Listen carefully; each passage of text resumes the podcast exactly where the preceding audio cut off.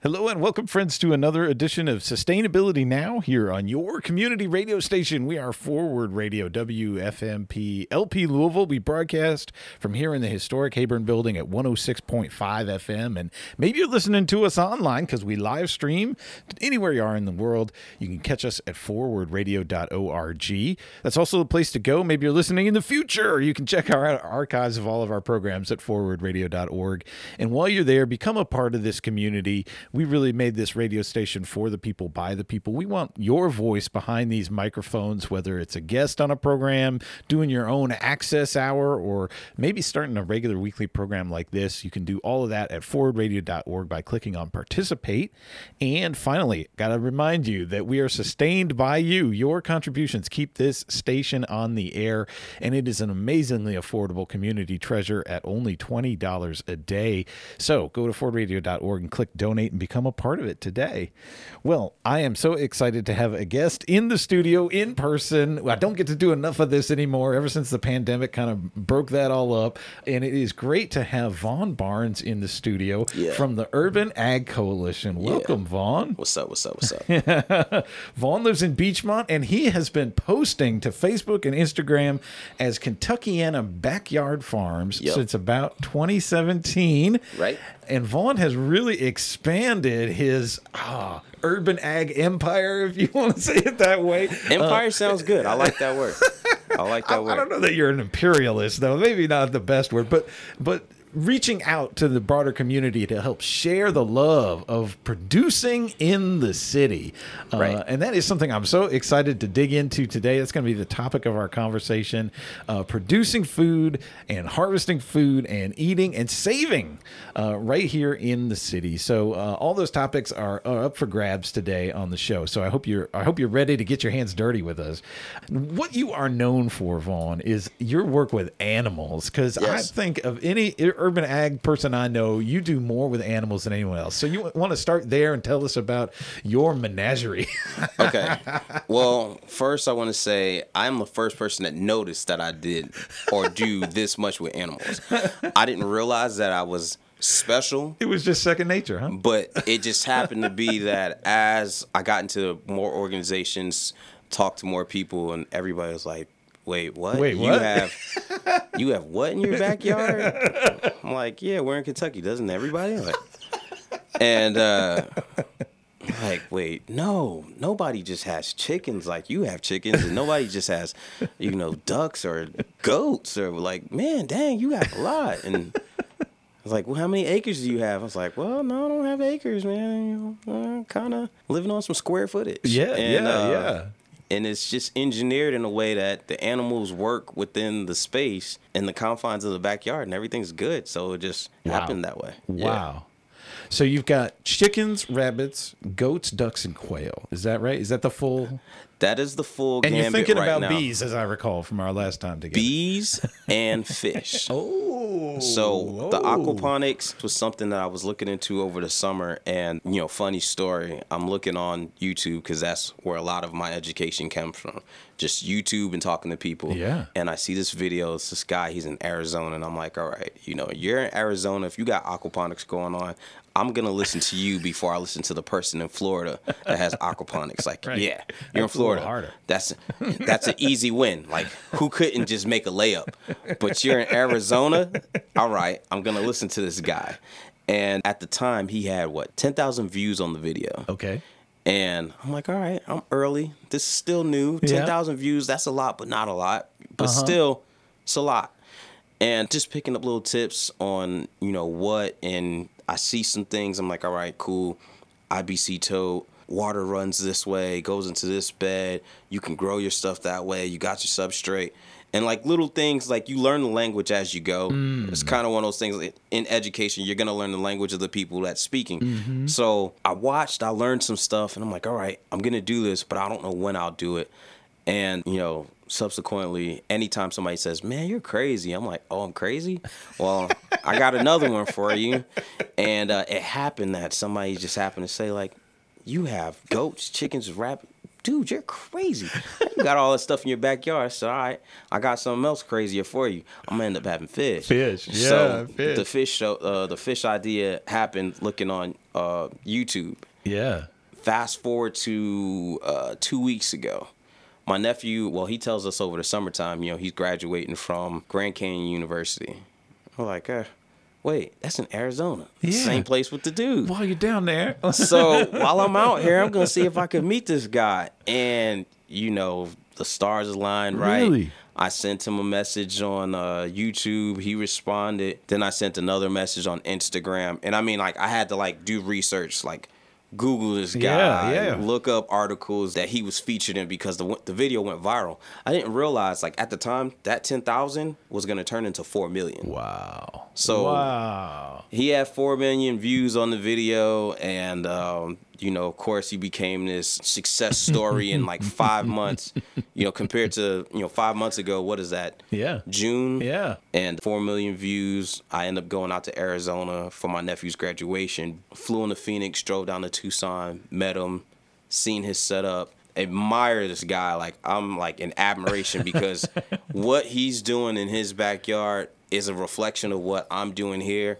And you know, sometimes people think, "Oh man, you're, I'm the only one." Like, no, you're not the only one. There are other people in the world that think like you.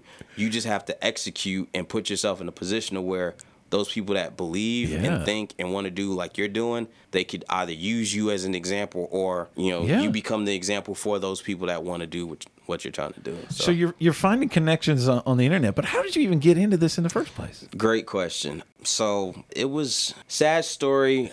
we go to Jamaica. Uh, I had an uncle pass away. Oh. and I, I didn't really know him, but it's my dad's brother.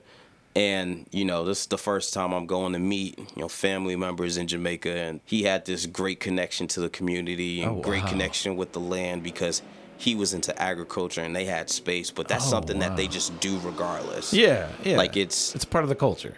it's a thing that just happens. So we go down to Jamaica and I meet up with family members. My my uncle, he had passed away, but again, his uh, connection to the community, his connection to the land, and everything that he had going on out there was just inspiring. Yeah. The amount of people that came out to his funeral that you know spoke on his behalf and said all the great things that they said. That's one component, and then also how we ate while we were there. We were we were there for about you know a week week and a half but um it was every morning you have to go and tend to something trade with someone Give a little to and get, back. Mm. right to get your your breakfast together your lunch Huh. whatever you're doing you have to do all of these things just to make your meal possible so if it's picking up the eggs from the chicken and bringing you know half a dozen down to the person that had the milk that they went and milked their cow but they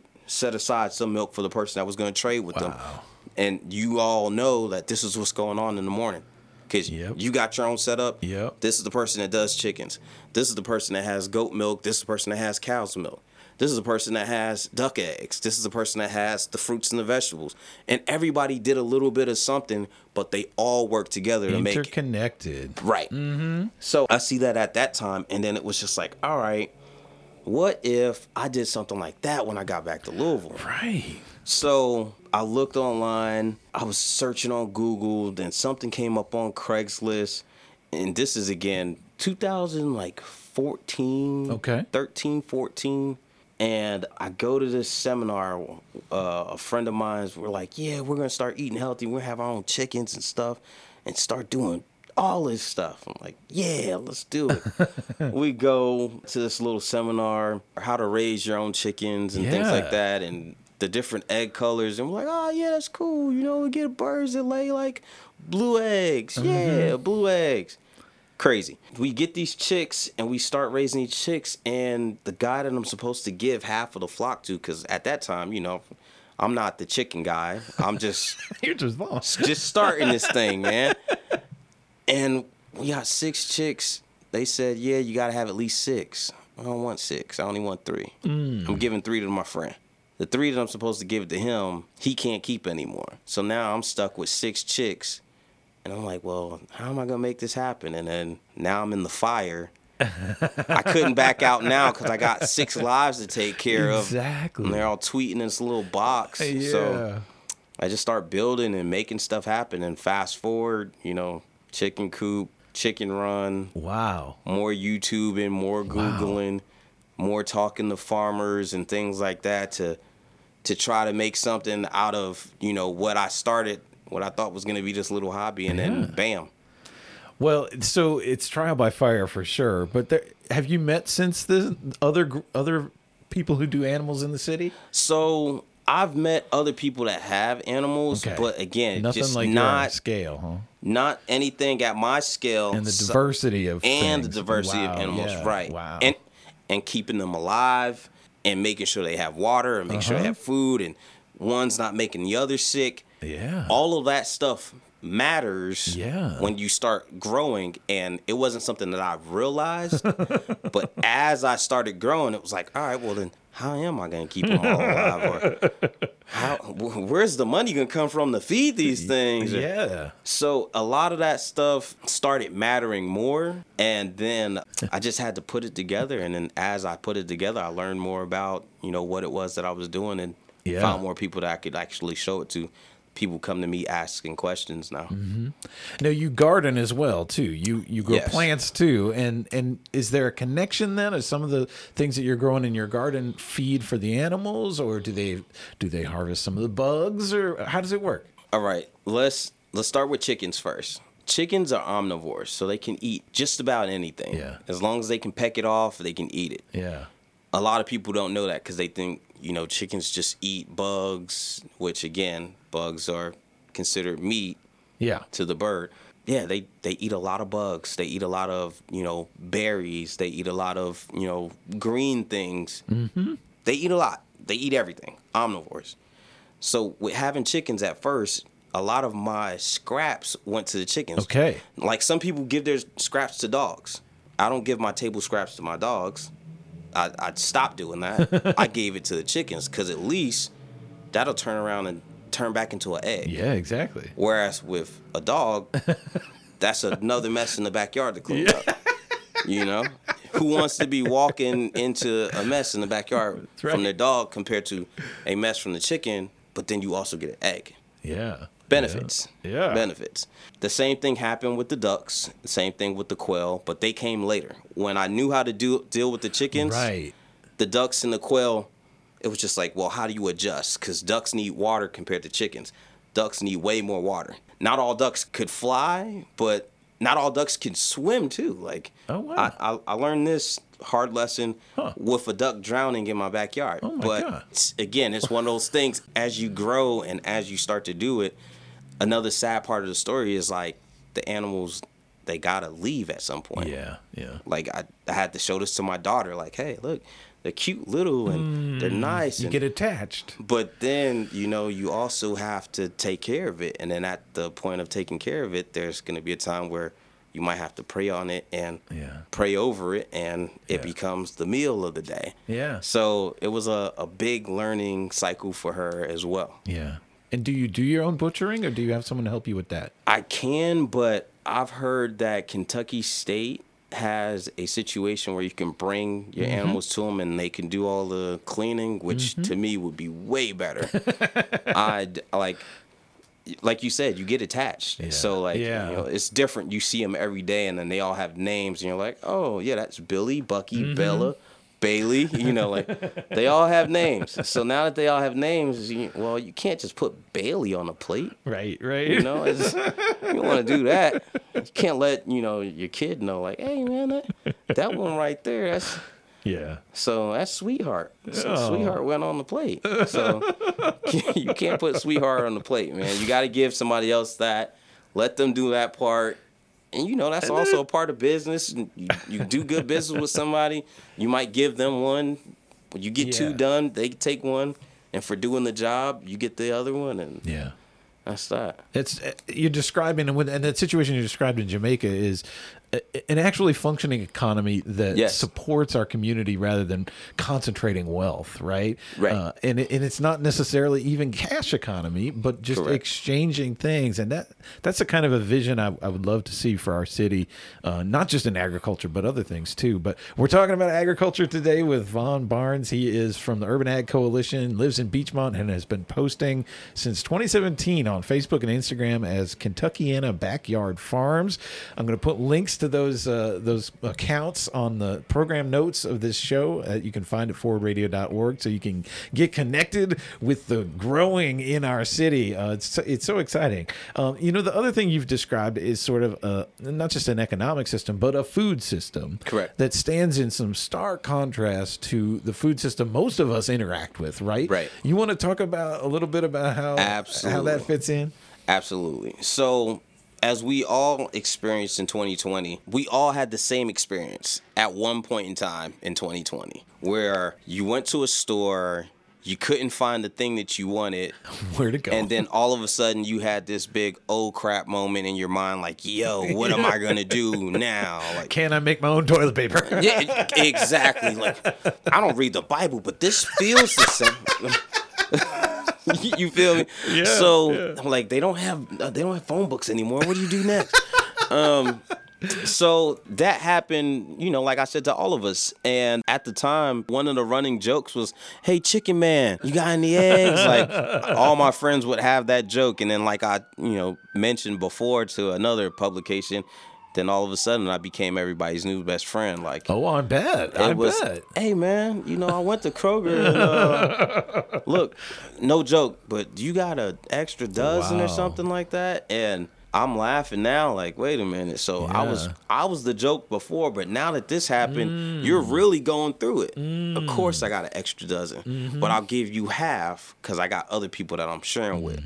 So I started sharing with people in the neighborhood. At a really important time. Yeah. Yeah. Yes, yes, yes, yes. Um, And in the middle of the, the social justice protests, I mean, there were a lot of folks doing mutual aid, but I love your kind of mutual aid that's right from my backyard. That's brilliant. Well, one of the things that happened for me at that time was I jumped on Nextdoor, Mm. the Nextdoor app. I don't know if you know about it, but Nextdoor is like Facebook, but just like For your neighborhood. Just for your neighborhood, Yeah. just for you know the Highlands, or just for the West End, or just for you know Old Louisville, wherever you are in the city. On Nextdoor, you could find your group of mm-hmm. people around you, your neighbors.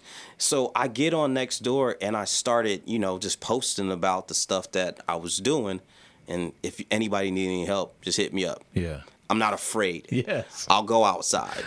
so if you can't go outside, I'll I'll go outside for you. And I don't even want anything.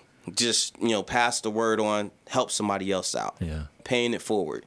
It's crazy like sometimes when you hear stuff like that like, man, that's BS. That stuff doesn't work. Mm. God is my witness. The more that I gave to people, the more that my phone kept ringing with stuff to give away Wow. and I was just getting so much that I wanted to just give away. I mean, I had eggs. I was selling my eggs, and I started a group to where I could sell eggs, but also like other people that selling eggs, like all of us. If you have eggs, here, just we'll just be in a group and we'll just talk about chickens to each other with other people that want to start their own chickens and things so like that cool. Wow. that group uh, grows to at the time you know everybody starts at zero when if, if you're in some type of organization or something you start a group it's gonna be one it's gonna be zero but then it grew to right now about a thousand plus in just the neighborhoods where people are communicating and hey i got eggs over here i'm all Yeah. the way by blue lick if, you- if you don't want to leave prp and go down you know dixie highway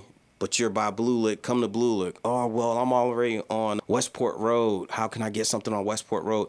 And I just started contacting people and Wow. and doing that on Nextdoor. For people that couldn't or didn't have somebody on Westport Road, I would drive all the way to Westport Road, deliver a dozen. Wow. I'll drive all the way to, gosh, uh, the the furthest I've been to is like Prospect, Wow. delivering delivering a dozen eggs to Prospect, Wow. and then coming all the way back To Beachmont. to Beachmont to go way down Dixie Highway to the other end by Farnsley Moremen to deliver out there. And I've been all across the city. I'm delivering eggs and talking about chickens and talking about gardening with people. And then that's kind of how my name got to where it is right now, where Yeah. people just know, like, well, credit to Nextdoor, credit to you all for telling other people about me having a service Yeah. out here. So Yeah. it was cool. Well, and and that that lesson we learned from the early days of the pandemic with the interruption of the supply chain, I think, is so important for us to internalize, Right. And not just think, well, this will never happen again. That was a really extreme situation. No, I mean, this can really happen at any time. That it just showed us how fragile, Right. the the food system has become, and it it's not just fragile and scary in that way, but when you think about like what else industrial agriculture does to animals, to the land uh, with the chemicals, and like you know, Right. it's starting to think about how we can produce some of our own in a in a way that we can t- control and know what's really going into it. That's going to have an effect on our, the health of our us and our community. So I'm really I really honor you for doing that work and for spreading the message about how important it is. But I think that w- one thing that happened with with me doing all this was I started finding other people that wanted to grow. Yeah. So, you know, like you mentioned, talk about the food system.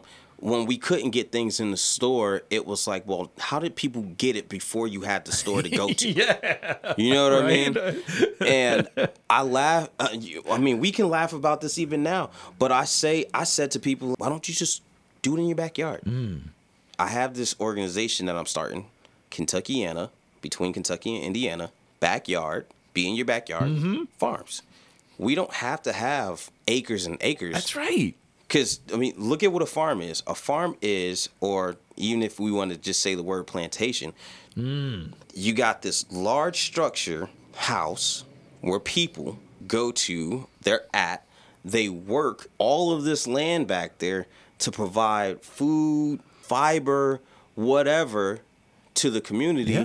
But that's just an oversized backyard Yeah. with uh the, depending on how the labor force was made, you could have your house in your backyard and you be your labor force. Yeah. There you, go. You go. don't have to have the store provided. Right. You don't have to have migrant workers come in and Yeah. put together all this stuff. This is something that you can do yourself and that just be it. Yeah.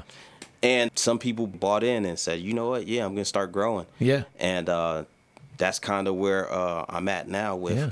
course creation, uh, having open forum discussions, um, and, and things of that nature. And I guess I'm, you know, I'm the poster child of what it looks like when you don't know what the hell you're doing, but it's turning out to be pretty damn good. Yeah, So- yeah, that is that's such a great story. Um, and you've you've kind of touched on it, but what are, what do you see as some of the advantages to growing in a city in an urban environment versus the the, the large scale out in the countryside?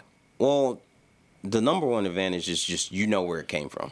Yeah, just you took the seed, you you know parted the soil, you put it in there, you you, hatched that it. egg. yeah, you you well, you didn't hatch the egg unless you got an incubator, but you, know, I know you what you mean. I know what you mean.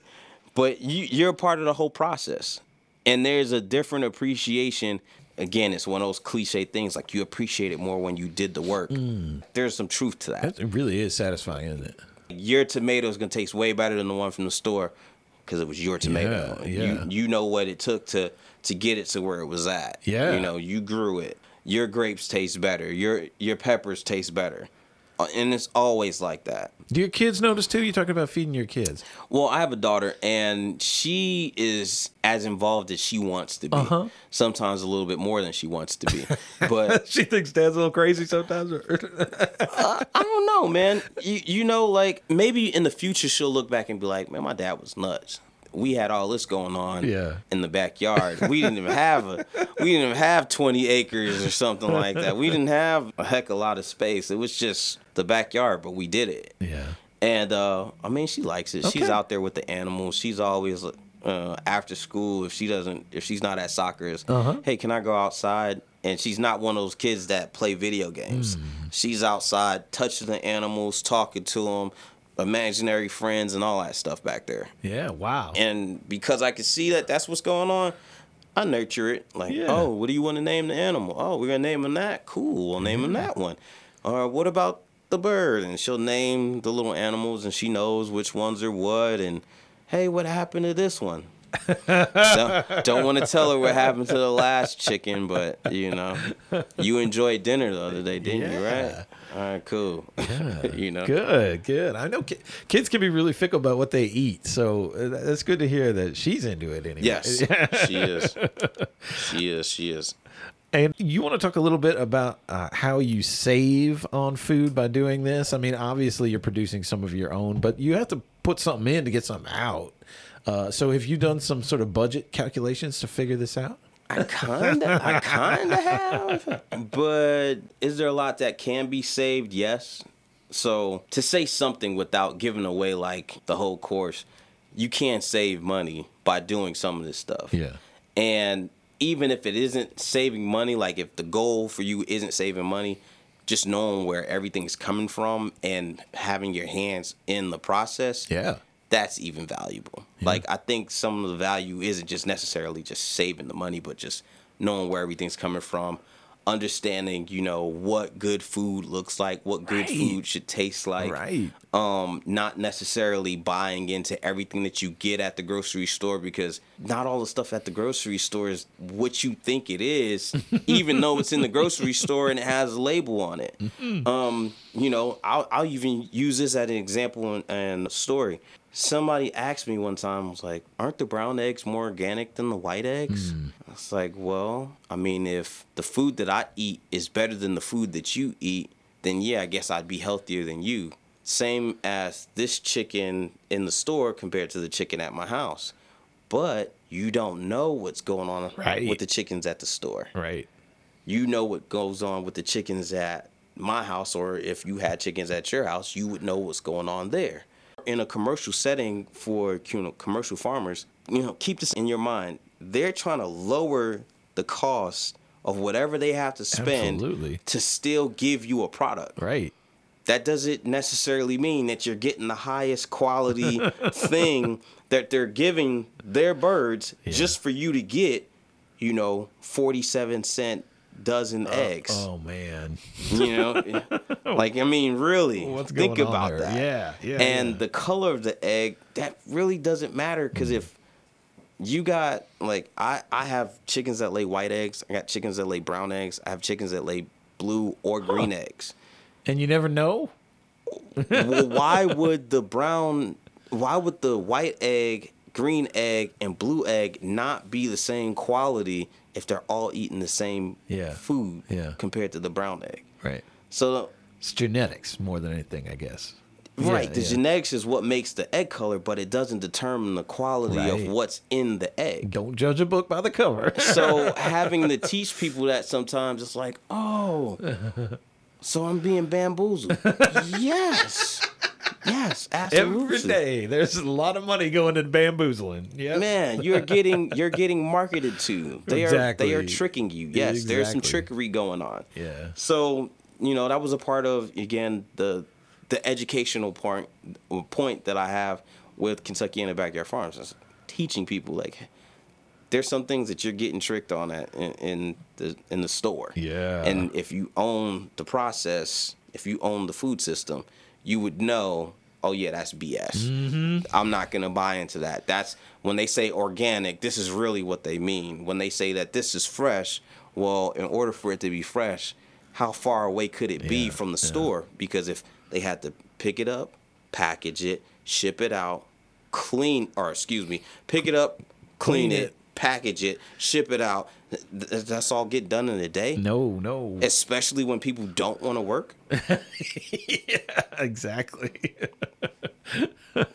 yeah, how fresh is it? That's the question. Uh, Correct. I'm speaking with Vaughn Barnes today here on Sustainability Now. So glad to have him in the studio with me. We're talking about urban agriculture, and you can follow him on Facebook or Instagram at Kentuckiana Backyard Farms. Uh, what about water? Let's talk about water. You mentioned uh, a, dr- a duck drowning in your backyard. You got a pond back there? What do you do to save on water, too? All right. First, let's let's go over the duck drowning. That's a full story there. And this is also going to tie into how I save on water.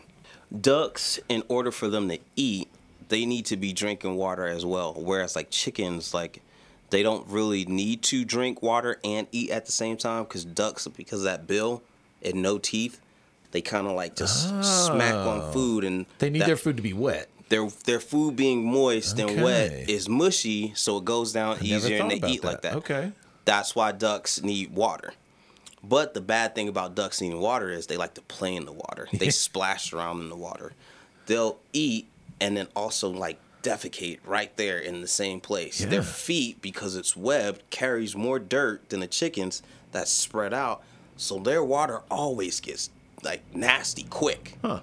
their water would get like you could have crystal clear just from the faucet just out of the just out of the gutter from Uh-huh. rain you put a duck around it and within like five seconds they're in and out in and out from the dirt to the water to the dirt to the water and then you got mud so the ducks have to be separated from water if you don't want to always change your water Oh. out and you're in a confined situation But how do they eat? well they okay we're, we're giving away the secret here Oh, okay. the the secret is to have just enough space for them to to stick their bill in to Mm, But get not the put water, their feet in. but not get their whole body, their feet, and all of that. Mm.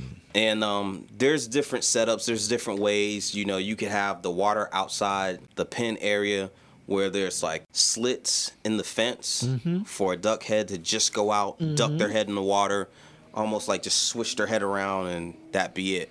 But uh, again, that's a pro tip if you want ducks Okay. um, how did the duck drown? So, I had steps. The way that the the water situation is set up in the backyard, there's 55 gallon drums, the blue drums. You ever seen one of those? uh huh. Yeah. So I cut one of those in half. Yeah. The long way. So it's about you know call it 23 gallons. Right. This thing's sitting sideways, and there's bricks on the side for the duck to be able to walk up Hop on up in. Okay. baby ducklings. They walk in, they jump in, and then they swim around for a little bit. They duck their head. I'll throw some food in there, and then I'll throw some food out of there. But they have their own little water that they can mess up. Um, I did that one morning, and I left out, and I came back because you know the ducks are just swimming in the Yeah. water. I'm like, yeah, no big deal. Like, it couldn't get out. so where you would think, you know, the ducks could just And they can't fly. Oh no. can't fly, can't get out of the water, and uh, there wasn't like a raft or something in there for it to go and rest on. And um, you know, goodbye, little duck. But it was a, a process that I definitely was okay. The ducks can't just go in, you know, two foot high water and swim around and be okay. It's not gonna work. They need water that they could at least touch, and there has to be a platform that they Yeah, can jump on if they want to rest that floats around. Okay. and all of these things, but this is what happens when You didn't know.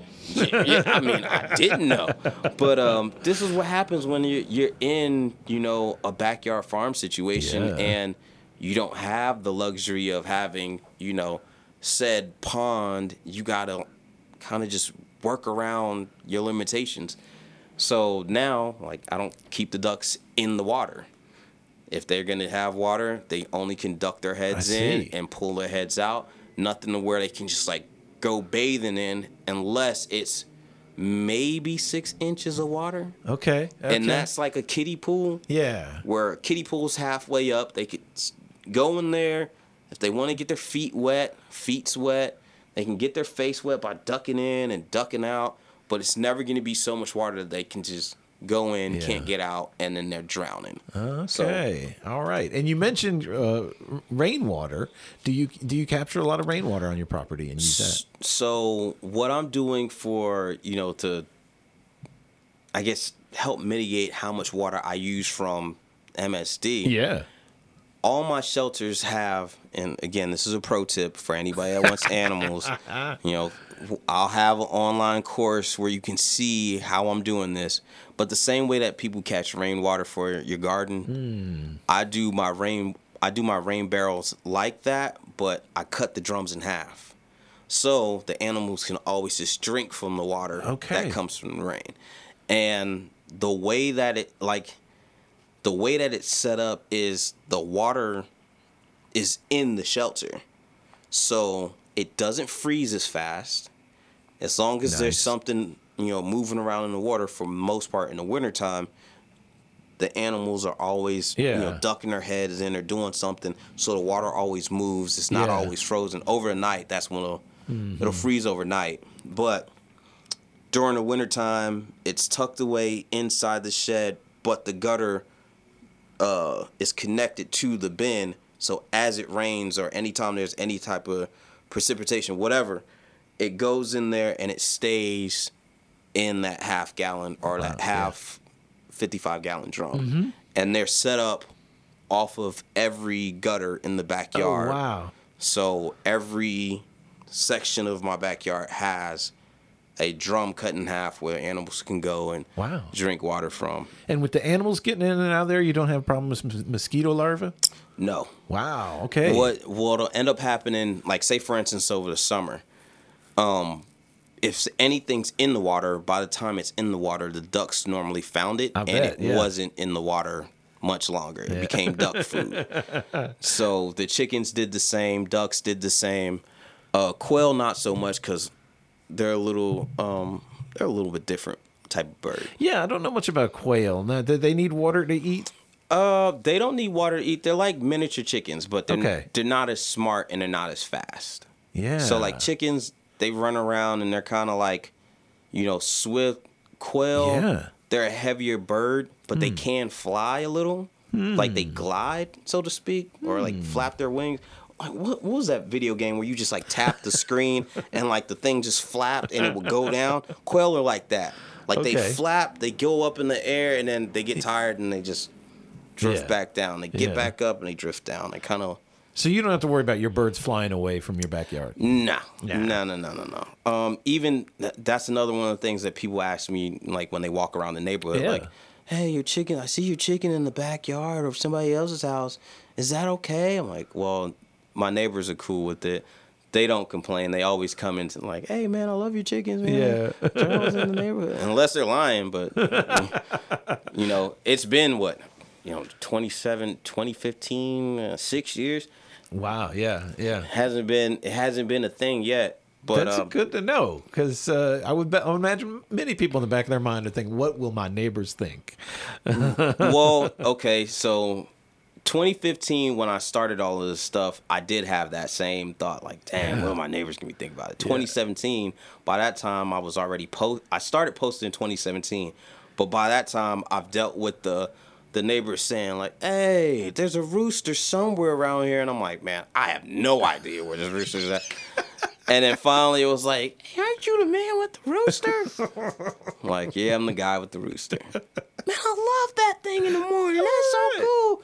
I'm like, really? and it shocked me that my neighbors would love the sound of a rooster in the morning. I was like, man, it just makes me not feel like I'm in the city or in the uh, Yeah. crazy situation. It just it sounds different, so it feels different in the morning. Or Right. like I'll see the birds out in the front of my yard, and I just want to sit out there and watch the birds.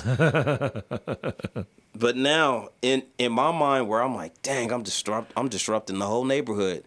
I didn't realize that I'm bringing peace to some people. Like they actually go outside and watch. They watch the birds. Isn't that interesting? There is a thing called bird watching yeah.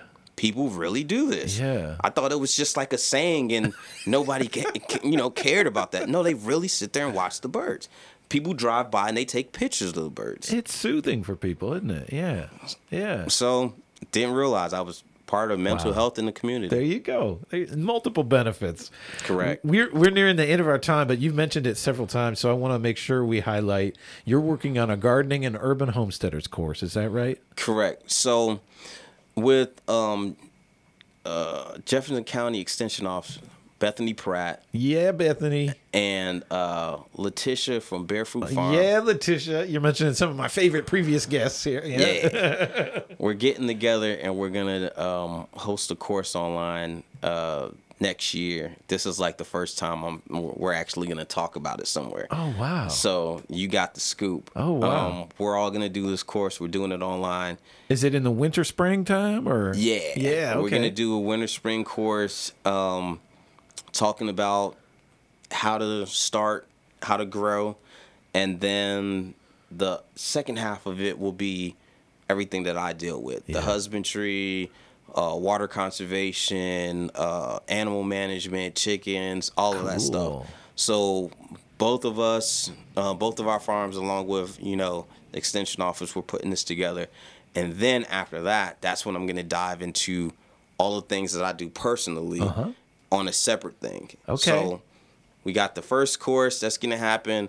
That's kind of like my, you know, face plant into the water with uh, dealing with people out here, and then uh, when And I do my course, Cool. my course, there's gonna be some differences. There's gonna be some things that I want to talk about uh, with the group course Uh-huh. with Barefoot in the extension office, and then the things that I talk about on mines that are gonna be completely different will lead into you know me consulting and the gardens that I've grown or the people that I've worked with, like I mentioned Yeah. Um, getting on Nextdoor, somebody wanting a garden in their backyard, but they didn't know how to or, or where to start. And I put that together for them. And like this year, it's just been like an abundance of peppers and tomatoes Oh, I and know. mint and lettuce and oh my goodness. Like right now, I'm I'm in the process of tearing out that that install. But the good thing about the tear out is whatever they don't want to eat, and they're like, all right, you know, I've had so much. I like I've given to everybody down the street, and I, I've given to my daughter, and I've given to this person, that person. We have so much. Like, like what do we do with all of it? I was like, yeah, you either sell it or you give it away. Like Yeah. that's that's the point of Yeah. of doing this. you want to be able to give it away. Like this is a conversation starter for you. You want to meet somebody else? Mm-hmm. Put a basket together and just like, hey man, look, I I seen you guys with your bags walking in from Kroger the other day. Mm-hmm. I got something fresh for you. This is fresh from the garden. You didn't have to pay for it. It's it's from me. Wow. Wow. So yeah, that's that's what's happening. That's uh, great. with the garden spaces. and yeah. and the, the the this first course in the winter spring through uh, extension Uh-huh. is, it's going to be free right uh, is, or is there a registration maybe There's going to be a registration Okay. fee, but the the thing about that we're we're still working out the details. Yeah, but I'm we sure. know like you're gonna get seeds, you're gonna get Oh, trays, really? you're gonna get nice there's there's a lot that we're trying to pack Okay. into this. get you set up okay because the goal, you know, my goal every time I'm talking to somebody is how can I stop selling you eggs? yeah I don't want to sell you anything. I want to teach you how to fish. yes yes I'm trying to it. teach you how to fish. Like I don't want to sell you the thing. I want you to be able to do it in your own space with your own energy, so you can appreciate it more, Yeah. and and it could be a, more of a benefit to you. okay So, um, teaching everybody is definitely where I want to go with it, yeah and uh, that's And- that's how it's going to be. and is the course going to be in person or online Both. Eh, okay a little bit of both are they going to get to visit your place in Beechmont And um, probably not the one in Beechmont. It'll probably be a different Okay. location, but um, they're going to see what you do yeah, Yeah. yeah, yeah, for sure, for sure. Um, that's exciting there, there are, and and again, because of the laws and the way that things work with how many you can have on a property, Yeah. I've divided a lot of my animals up between backyards, so Right, right. they're not just in one space. there's the empire right there they're not just in one space; they're spread out. So you you get to go to, you know, different setups and. Well, how do you deal with only having you know eighteen hundred square feet? Well, Right. eighteen hundred square feet, you can do a lot if you if you do it right set it up right. yeah if you don't set it up right, you'll have you know animals running around your neighborhood and things will look crazy. And Yeah. if you don't want, if you don't have the neighbors that can tolerate that, then you run into an issue. But if you have neighbors that like you know, shout out to all my neighbors. I got fantastic neighbors. all my fantastic neighbors.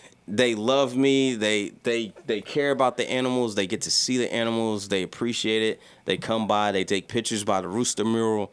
They oh you uh, got a mural too cool uh, man, you never seen a mural? I've got to get out to your place, man. I have not So- seen this magic. So the rooster mural got done by Damon Paints. Oh, Do you know who Damon is? Uh, If you've seen any of murals? the, if you've seen any of the garages, yeah, all the garages around uh, the Highlands and Nulu and Old Louisville, all of these, you recognize that style. da- yes, Damon. Damon is a guy. There's probably like maybe two other artists, but like Damon's Yeah. like the one. That's awesome. Damon was the first.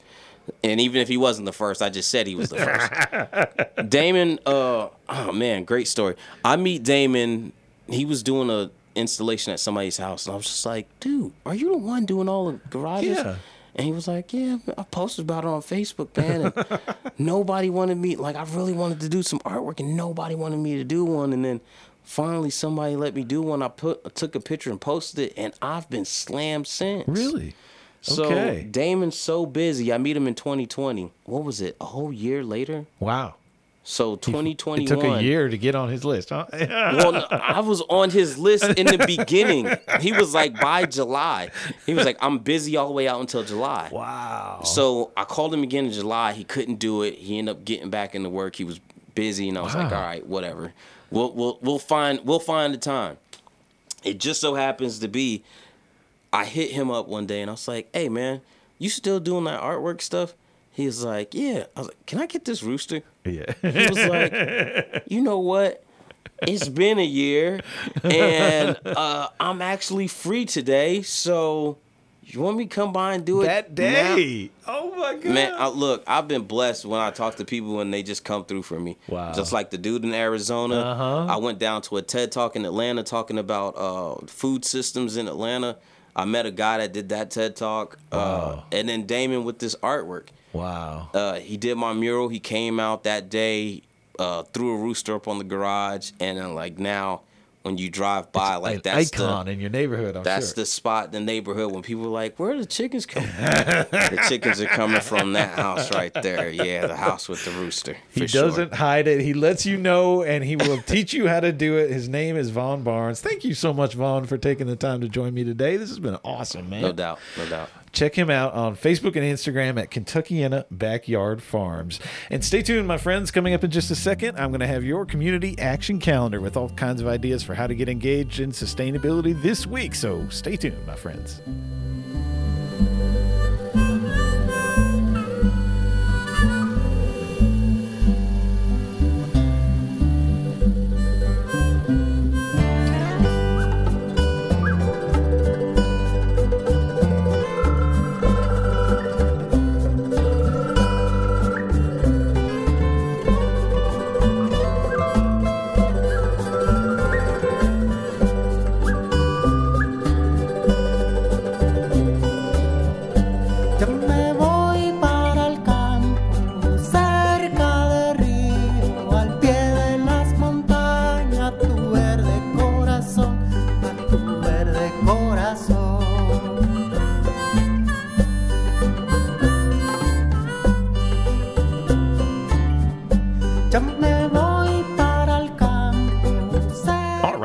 Friends, we're back here on Sustainability Now with me, Justin Mog. I hope you've got your pencils sharpened and your calendars out and you're ready to take action for sustainability this week. So much going on in early November. Coming up on Tuesday the 9th at 6 p.m., it will be Bernheim's State of the Forest.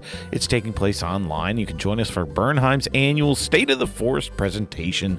You'll have the chance to catch up with Bernheim staff, hear updates on Bernheim's conservation research, learn about new innovative projects and partnerships taking place at Bernheim, and see what Bernheim is doing to bridge the nature gap. Registration is required. There's no cost, but space is limited.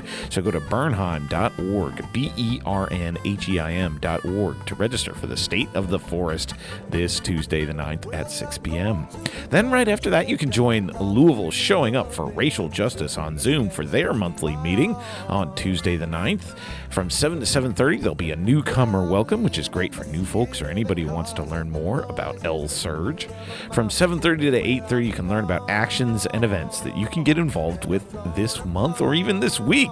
Feel free to join at either 7 or 7.30, but you'll need to register at bit.ly, bit.ly slash L-SURJ meeting, L-S-U-R-J meeting. SURJ, of course, is a national network of groups and individuals organizing white people for racial justice. Through community organizing, mobilizing, and education, SURJ moves white people to act as part of a multiracial majority for justice with passion and accountability. SURJ provides a space to build relationships, skills, and political analysis to act for change. And you can learn more at LouisvilleSURJ.org. Now, coming up on Wednesday the 10th from 1 to 4 p.m., you heard about it on last week's show. It's the Louisville Sustainability Summit 2021 taking place online, powering the movement, building community to fight climate change. Building on our mission to connect communities and create change, the Louisville Sustainability Council presents this annual summit. This event will feature, will explore the intersections between climate change, social equity, and community resilience.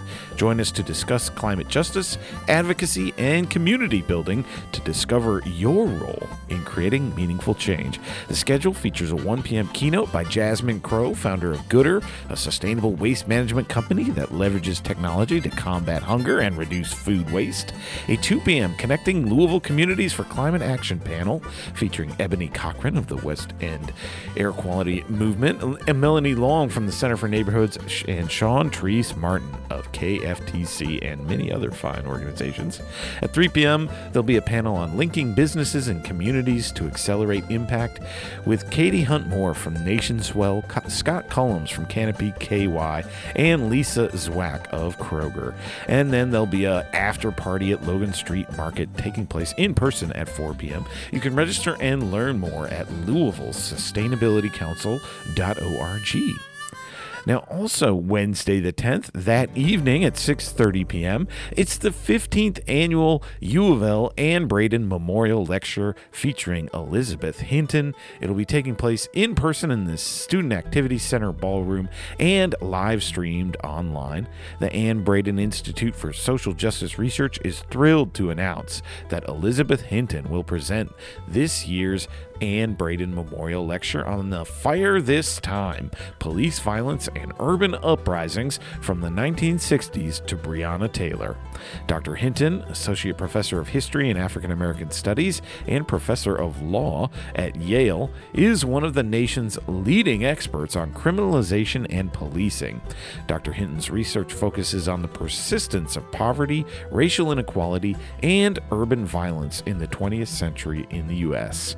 Her new book, America on Fire The Untold History of Police Violence and Black Rebellion Since the 1960s, uh, Hinton offers a sweeping historical account. From May 68 to December 72, by her count, some 960 black communities across the country saw nearly 2,000 separate disturbances, resulting in nearly 40,000 arrests, with more than 10,000 people injured and at least 220 killed. These incidents, which were often violent, were labeled riots, a label which has stuck. But Hinton argues that they must be understood as rebellions, part of a sustained insurgency against entrenched inequality and the harsh policing of the escalating war on crime.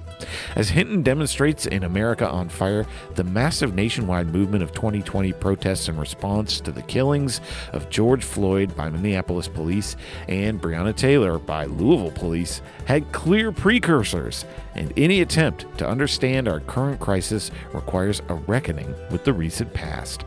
Presenting a new framework for understanding our nation's enduring strife, America on Fire is also a warning.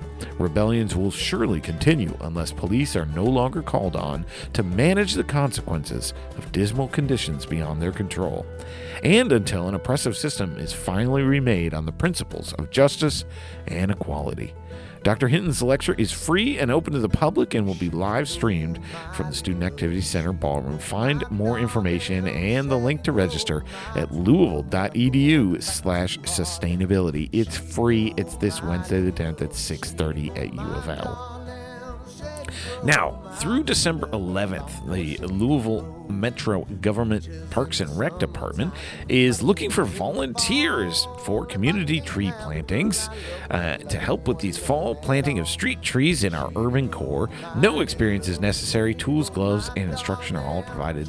And this year, they are focusing on the downtown Central Business District because it is one of the worst heat islands in Louisville. I had such great fun on Sunday planting trees right downtown across from the Omni on 2nd Street with other volunteers, and you can can help out this week on Friday, November 12th from 10 a.m. to noon, right here in downtown.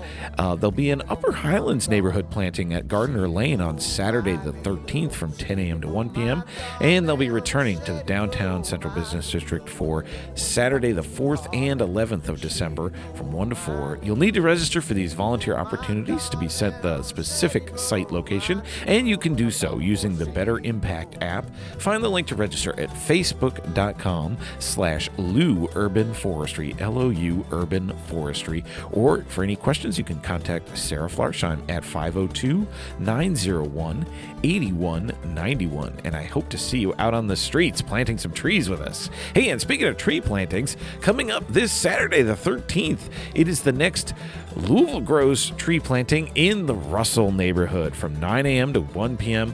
We'll be meeting up on Muhammad Ali Boulevard at 1901 West Muhammad Ali at the Quinn Chapel AME Church. Louisville Grows invites you to our second tree planting of the fall on Saturday in Russell. No experience is necessary. Everyone's welcome to come play in the dirt with us. Citizen foresters will be there to lead you in becoming a proper tree planter. With an average tree canopy of only 21% compared to the recommended 40 or more percent, Russell needs more trees. Trees provide vital shade to help alleviate the heat island, as well as habitat, clean air, visual and noise screening, and stormwater retention. Citizen foresters are all interested volunteers, and all vi- interested volunteers are welcome. Dress appropriately for the weather and plan to get dirty, my friends. We will plant trees come rain or shine. If you have questions, you can contact Charlie at volunteer at louisvillegrows.org or 502 655 9830. And you can register at tinyurl.com slash plant russell, R U S S E L L 2021 or find the link to register on their Facebook page, facebook.com slash Louisville Grows. And I hope to see you out there Saturday the 13th at 9 a.m., 1901 West Muhammad Ali Boulevard. And also, finally, Saturday from 2 p.m. to 3:30 p.m. is the next in the tenant organizer training, collectivizing our struggles in collaboration with tenant-led organizations across the state. Kentucky Tenants, a project of Root Cause Research Center, launched this tenant organizing training series in August, and it continues this Saturday, the 13th, with Working with the Press, a training for tenants and organizers. You can sign up anytime between now and the final training on December 18th. Learn more and register to participate at rootcauseresearch.org slash tenant training. And finally, on Saturday the 13th at 6 p.m., there will be Americana's ninth annual dinner with a 6 p.m. reception and silent auction and the 7 p.m. dinner and program taking place at the C2 event venue at 225 East Breckinridge Street. For the ninth year in a row, we will celebrate the service and impact Americana has on the international population of Louisville. Your attendance will help Americana support refugee and immigrant residents of all ages to reach their potential to be happy, healthy, and productive members of our community. Join us for Edgardo Mansilla's final annual dinner before he steps down as executive director of Americana Community Center. A donation to Americana's annual dinner is an investment in Louisville's international community. Their mission is to provide holistic services to our refugee, immigrant, and underserved population to build strong and healthy families, create a safe and supportive community, and help every individual realize their potential. They help bridge the gap from surviving to thriving through education, family support, youth achievement, and career and financial development. Each year, Americana serves more than 5,000 people from over 100 countries in their pursuit of better days and brighter futures. COVID vaccination or negative test is required for entry. You can get your tickets and more information at americanacc.org. And that's all the time we have for today here on Sustainability Now. I'll be back in your ears again in one week's time. Until then, be well, my friends. y no